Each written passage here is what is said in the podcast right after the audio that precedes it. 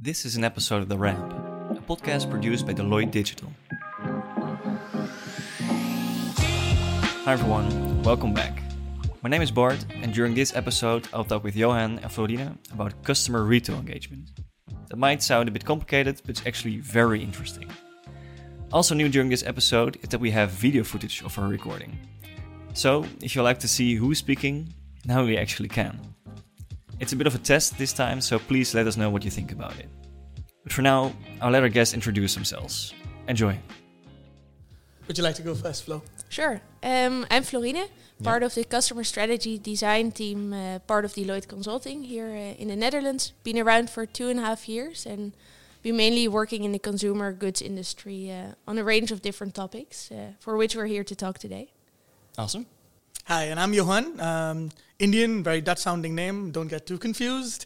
Uh, I've been at Deloitte for about six years, so furniture really here, uh, as they sometimes say. Also affiliated to consumer products and services and customer strategy. Excited to be here, Bart. Awesome. Cool. Today we're going to talk about consumer retail engagement. Quite difficult words. So I wonder what, what does it mean? What are we going to talk about? Okay, so let me try and maybe break it up for you in the best way that I can, right? So, um, the reason we thought this topic was interesting to talk about is because the evolution or the revolution of the way consumers engage with traditional retail and media has drastically changed over time, right? So gone are the days where 10 years ago, you know, you'd walk into a you'd walk into a store and you'd have neatly prepped salespeople with perfect pitches and you know everything was looking the same all the time. And I have this example where Burberry every time you walked into a store, you know, you had the same fragrance and the same whiff every single time. And that is what really constituted consumer engagement within retail.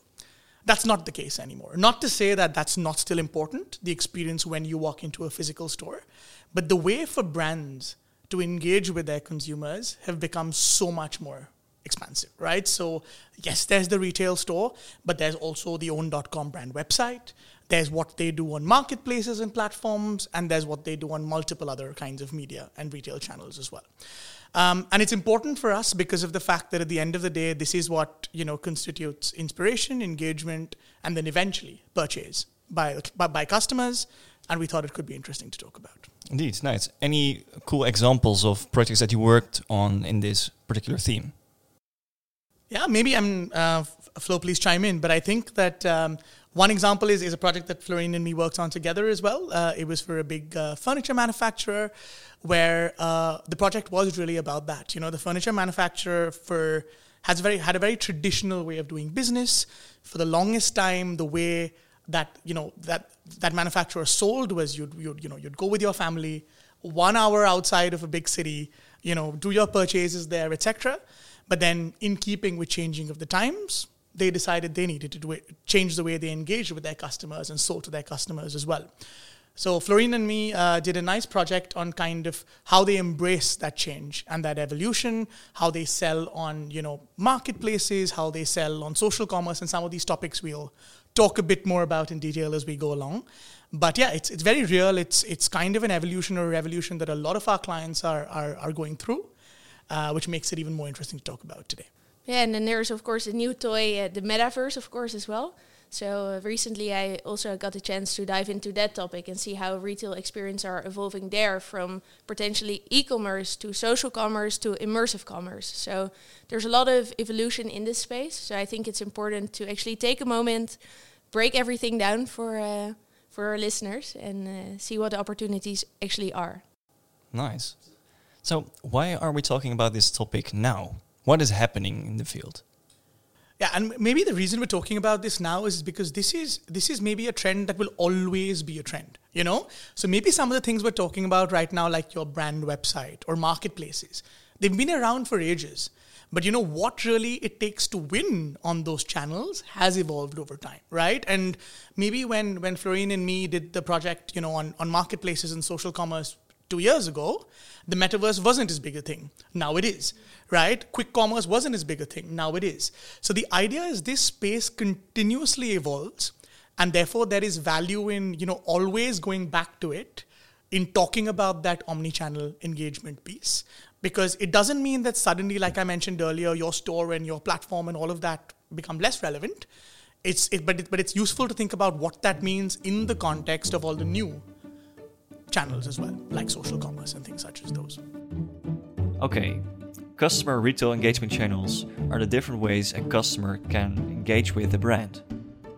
And these channels are always changing. There are a few keywords that we're going to touch upon during this episode social commerce, quick commerce, and eventually also the metaverse. But let's first touch upon an engagement channel that's been there for quite a while marketplaces. Okay, so, so let's let's take marketplaces as a, a starting point. Things like Amazon and um, uh, Zalando, I mean, they have been around here for ages. So, what is new? What is going to change? Right. Uh, I think that's a great question. So, Amazon is still Amazon, right? In a lot of ways, Zalando yeah. is still Zalando in a lot of ways. I think uh, what's what's more important is considering if you're a brand selling on Amazon or selling on Zalando, what it takes in terms of your right to win has changed over time, right? So, so, so, so let me give you an example. Um, Zalando recently, um, you know, came out with a with a press release to say that they want to almost halve the number of sellers on their on their on their platform or on their marketplace, right? Uh, the move is basically directionally towards prioritizing quality over quantity, saying we want the right kind of sellers on our platform. So this makes it even more important then for brands that are currently on their platform to be the right brands, right? So, um, so we we can talk about two kinds of metrics, right? I won't get very technical here, but like there's something called right to sell metrics, which is if you're a brand, there's certain hygiene metrics you have to keep to to be able to be good and lucrative for your Amazons and your Zalandos of the world, right? One of them is very clearly, um, you know, seller initiated cancellation. So it's like if I'm a seller on Amazon and I, you know, a customer has finished the entire, you know, pro- uh, process of buying something, then I should not have to cancel after that is done. And this, this varies from marketplace to marketplace, but in general, you need to keep that to less than 1%. If you don't keep it to less than 1%, then you're probably one of those 50% of brands that as a Zalando will deprioritize, right? The second one is actually shipment rate or, or, or kind of late shipment rate, which is that, again, if a customer has been told that he or she will receive a package in two days, then they should be receiving that package in two days. And often that doesn't happen because of expectation management, of kind of prioritization, etc. But these are very, very basic things that a lot of brands have considered over the years already. But it becomes even more important right now when marketplaces are really curating their product offer in terms of you know what their merchandise mix is. And if I am now a brand selling on an Amazon or a Zalando, I need to really keep these things in mind. Yeah, and I think you see also a natural evolution of some of the bigger marketplaces. So Amazon has launched Amazon Live uh, as a new way to engage with its consumers, where influencers are broadcasting about products, uh, demonstrating them. It's a new way to selling, right? Where in the past you would just see a product on Amazon, click on it, view a few pictures, and read the description, and perhaps a couple of reviews, because that's also essential to marketplaces. But I think now the dynamic is changing to a more interactive manner. So that conversational element, live streaming, you see a lot of marketplaces shifting towards that. Um, in Asia, Shopee uh, launching Shopee Live, Lazada launching Lazada Live. So there's plenty of element uh, or examples of um, uh, traditional marketplaces that are also evolving themselves uh, towards less traditional uh, engagement ways. What do these marketplaces then look like? what what makes them unique? Yeah, I think that's a good question. I think traditionally the value proposition of a marketplace would be the uh, creation of an ecosystem in which sellers and buyers could collide, basically. Um, so it could be peer-to-peer platforms like Vinted, for example, where you as a buyer would sell to another buyer. Uh, platforms like Amazon uh, having actually established uh, sellers and uh, um, consumers like us uh, on the platform there. But maybe that's a nice that's a nice transition back to your original question as well, right? Because kind of and Amazon is still Amazon in a lot of ways, Zalando is still a Zalando in a lot of ways, but the kind of marketplaces on the other we talked about kind of you know which kind of brands would do well on marketplaces. On the other hand, the marketplaces themselves that are doing well are the ones that have also organically evolved over time and said, hey, we're not we're no longer just connecting buyers and sellers. We're no, lo- no longer just uh, you know enabling P2P transactions. So now, if your marketplace enables live commerce, right, or enables uh, uh, you know coupon buying together, where people can buy together, etc., a marketplace itself is organically developing into incorporating social elements and things such as those, and becoming marketplace 2.2 and 3.0 in some ways, right? Which is which is why then an Amazon is no longer the Amazon that we knew five years ago, but it's Amazon plus so much more. Cool. I want to touch upon a, a, a word that you said in the beginning, which is social commerce. Is that the thing that we mean that we make these marketplaces more social, as a more interactive, or is it something else? I think you can think about social commerce as the convergence of traditional retail channels uh, with social uh, channels. So these can be your traditional social media websites converging with your traditional e-commerce sites. And social commerce is positioned right at the center of uh, this convergence. So it means that there is uh, traditional e-commerce platforms incorporating more social elements, which can be group buying, um, live streaming, uh, the examples we talked about uh, earlier on as well. And then there's traditional social um, platforms like your social media sites that are including more commerce elements. Instagram launching Instagram shops, for example, where consumers can see an influencer promote a product, click on it, uh, view a product catalog, and potentially even check out within the platform. Nice. In your analysis, did you find any cool extreme examples of things that went wrong or things that went very well? Oh, I think gone very wrong. It's always hard to pick one in particular. Um, but I think what goes well is when a brand, especially makes a social commerce opportunity match with um, the brand values and really let it live up to the brand purpose. Moving away from very um, transactional um, uh, social commerce engagement, where it's, for example, just having a checkout feature uh, on Facebook, um, to really something immersive. And you see that happening more and more. I mean, I think. Uh I mean, connected to an example, I think one thing is important to consider is that you know when when a brand looks at social commerce as an as an additional engagement channel in some ways, it needs to be consistent with the way that they engage with the audience on marketplaces, on D2C, and things such as those. Yeah, and I think a good example to note for uh, things that went very well or brands that performed well with regards to social commerce is also brands that leverage new features uh, and engage with some of the platforms to actually pilot these features. So I know uh, Puma actually piloted a new AR feature uh, together with Snapchat, where consumers could actually create a yeah a lens uh, in their Snapchat environment with the new shoe, and then also check that uh, product uh, out, uh, read some of it of the content related to it, but then also purchase it directly within the app. so I think these kind of examples where brands collaborate also with some of the um, uh, social media platforms, for example, to test new features. I think that's a great opportunity for a lot of other brands as well to actually explore the boundaries of what's possible right now. Um, a lot of brands are uh, followers because they just don't have uh, the capacity to experiment, perhaps. But one way is actually to leverage the experimentation of some of these existing social media platforms and uh, test together actually whether it makes sense.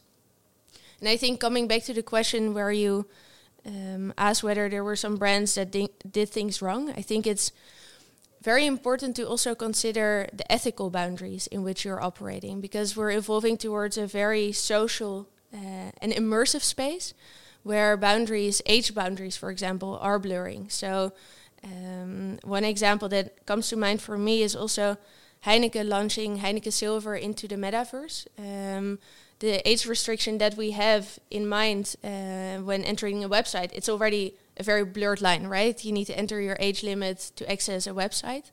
But in the metaverse, there's so much, um, uh, there's very limited control uh, on uh, on some of the ethical boundaries that we have in real life. So I think that's very important to consider as well when um, making new uh, engagements.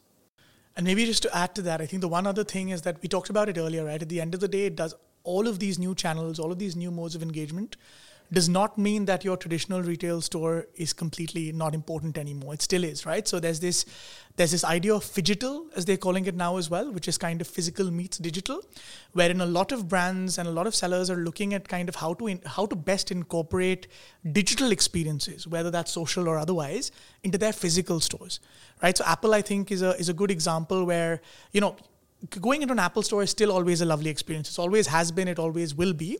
But I think Apple has now a lot of kind of digital experiences within that store, etc., as well, that borrow from a lot of the social elements that Flo talked about in terms of community, etc., where you where you know you can while being in the Apple store, you can also still look at kind of recommendations and reviews and compare prices and things such as those. So you're bringing both together in the best way possible and then and then making a very educated decision before you actually buy your product. Got it. Physical stores aren't disappearing anytime soon. And brands are making it easier to engage with them and with other customers using various social elements. Now let's dive into the next keyword that we introduced in the beginning quick commerce. And let's start with what it actually means. So, I mean, uh, do you want to? Yeah. So, so maybe the. De- I mean, from a definition perspective, I think quick commerce is anything that that that lends on the instant gratification part we talked about earlier. I mean, I mean, it borrows on the food delivery concept that has been yeah. obviously there for a while, but now you're doing it for kind of any groceries and kind of household items, etc. as well, right? So it's like with with with, with e-commerce and with with with with, uh, with marketplaces, you are still ordering from the comfort of your home but maybe you know in the case of like let's say I'm uh, kind of Prime, Amazon Prime, etc., you'd get it in about a day. Um, with quick commerce, it's normally smaller items. You know, you probably, I mean, just getting uh, uh, apples and a tomato uh, to you delivered to your house. But the idea is you're ordering from the comfort of your home and you're getting delivered to the comfort of your home, uh, and and that's basically how the term quick commerce uh, was deduced.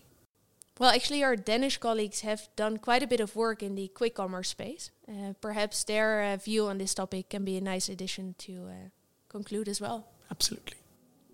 The quick commerce market, defined as the delivery of any goods in below three hours, it's growing and evolving worldwide, with quick commerce platforms dynamically evolving their business models and value propositions. In fact, the well known ultra fast meal and grocery delivery platforms are expanding their products offering and starting to include multiple non food brands and stores. In the meantime, new quick commerce players are entering the market with innovative value proposition focusing only on consumer goods products. To react to this change, well established e commerce giants are speeding up their delivery times and starting to offer same day delivery. These trends make the quick commerce market rapidly evolving and continuously offering new opportunities for brands. For most consumer good companies, quick commerce will be another channel to take into consideration and integrate into the overall channel ecosystem and strategy. Within the quick commerce market, companies can implement different strategies, serving different purposes and require different levels of involvement. In particular, they can sell their products wholesale to quick commerce platforms or they can activate their retailers by inviting them to list their products on the platforms. They can open their branded store on the platforms, or they can fuel their D2C by offering ultra fast delivery using their own .com. In order to select the right business model, companies might assess, among other elements, their brand recognition level and the level of consolidation of their retail distribution landscape. Overall, companies in the quick commerce market should calibrate their ambitions, focus on few selected high potential players, and build strong partnership to enhance their test and learning approach. That was Edoardo Braccini, senior consultant at Deloitte Denmark. Quick commerce does indeed seem like a very interesting channel to connect with customers. But as Eduardo mentions, it's not for every brand and requires a lot of management. Let's now dive into this final section of this episode. We'll talk about this always moving field, and of course, we'll talk about the final important channel. The, the fact that it's always changing, the fact there are new channels coming, well, you mentioned in two months that might be totally different. Sure. Our work is never over. How how do we do this? I mean, but that's what makes our work interesting as well, right? Yeah. Exciting part. Eh? yeah. Indeed, indeed. Uh, but what I'd like to say about that is I think, you know, let's say we worked on social commerce strategy for a client, right? Yeah. Because now the metaverse has come about and that's the shiny new toy. Yeah. It doesn't mean that our learnings from the social commerce piece becomes less relevant, right? The in, in independence it's still relevant. What now we what now needs to happen is understand how that corroborates or accentuates new learnings from the metaverse piece, right? So at the end of the day, the way I look at it is kind of building blocks building on each other where the work we've done on you know one particular channel or kind of retail engagement piece is still relevant it's about how that then blends together with the shiny new toys on the horizon to kind of come up with this utopian omni-channel piece like i mentioned So uh, le- let's move into that that shiny toy, uh, Ferdinand, because we have um, picked it uh, a few times already in uh, in our story. The metaverse is what you mentioned. Can you tell a bit more about that? You want me to give a definition, or uh, because that's Th- the well, difficult part actually. Let's start with the definition. Yeah, it would be nice. Yeah, well, a lot of different business leaders and companies have um, t- started to engage into the metaverse and started uh, investing into the space. I think the metaverse at Deloitte, uh, we define it in very short terms, the internet, but then in 3D. And it actually consists of three different uh, metaverse archetypes. There, uh, the term is again. So we th- see three different pillars of ways to engage within the metaverse, and that helps us actually to make the metaverse a little bit more understandable. Um, so first of all, you see the uh, customer metaverse, which is basically all around duplicating um, the consumer life that we have into the virtual world. So it can be attending a virtual concert, walking into a showroom, trying on new products, uh, participating in games with your friends, socializing. Um, and we see that happening quite a bit. Uh, a lot of consumer brands have started their experimentation in this space. So most likely, a lot of consumers uh, associate the customer metaverse with the definition of the metaverse. So a Nike launching Nike Land, Forever 21 launching Shop City on Roblox, for example. Um, there's a lot of brand opportunities in this space, and uh, they've been at this point primarily been explored for marketing purposes. Um, but then there's also a second archetype, which is a little bit more technical, and it's called the industrial metaverse. And it's all around uh, creating a copy of a real world environment to simulate processes and optimize uh, real world environment, so to say. So it can be a copy of a factory, it can also be even a copy of planet Earth. We see NVIDIA uh, trying to create a copy of uh, our Earth to advance climate science, for example. So it's a little bit less intuitive when it comes to thinking about the metaverse, but we definitely see it as one of the components. And then the last archetype is actually uh, the enterprise metaverse, and it's about changing the way that we work and learn. And you can see this in training environments, onboarding experiences. So um, I believe that a lot of companies are trying to build their first day um, at work into the metaverse. Uh, at Deloitte, we ha- have hosted a Masters of Digitalism campaign where uh, our employees basically could uh, create digital art and showcase it in a virtual museum. Within the metaverse community at EMEA level, we also um, engage our meetings into the metaverse in spatial. So we uh, we meet up as avatars, so to say. So that's quite fun. Um, but the opportunities are plentiful. So think about surgery, surgery training, um, uh, leveraging AR technology, for example. Um, astronauts going to space, but not really going to space. Military going on missions without actually having to engage in real fights.